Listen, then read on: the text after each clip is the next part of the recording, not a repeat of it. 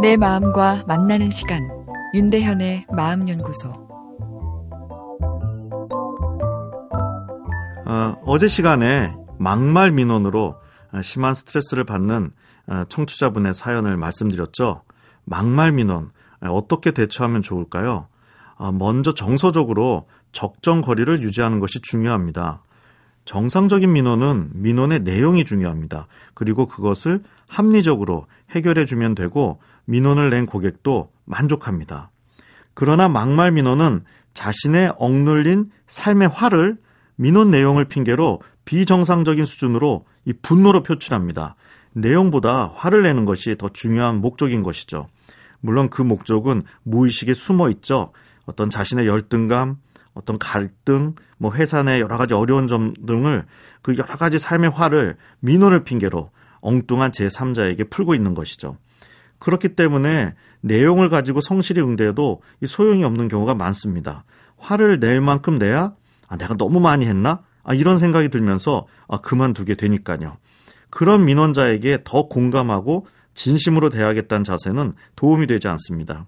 표면적인 관심은 표현하되 내 공감의 이 파이프라인을 이 잠그는 연습이 필요한데요. 그것을 적정거리 유지라 합니다. 예를 들면 이 적정거리 유지는 나를 영화관의 하얀 스크린으로 만드는 것이죠. 그 사람의 분노가 그냥 거기에 그냥 비춰지게 하는 것이죠.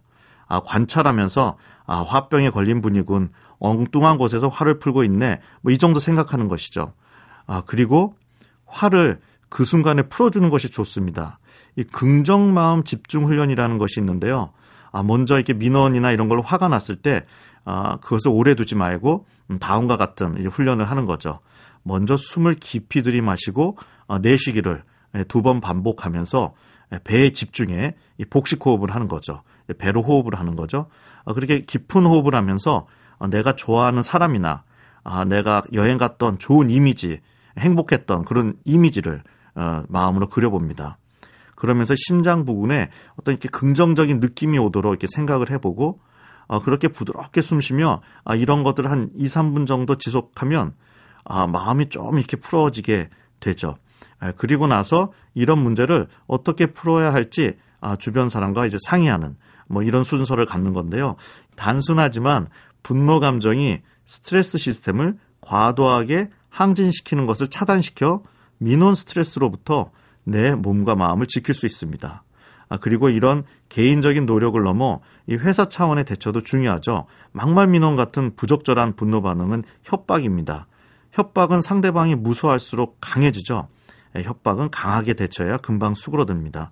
아, 민원 상담이 녹음되는 예, 녹취 기능을 설치하고 아, 내부적으로 이 비정상적인 민원자를 대처하는 이 가이드라인을 만드는 일들이 필요합니다.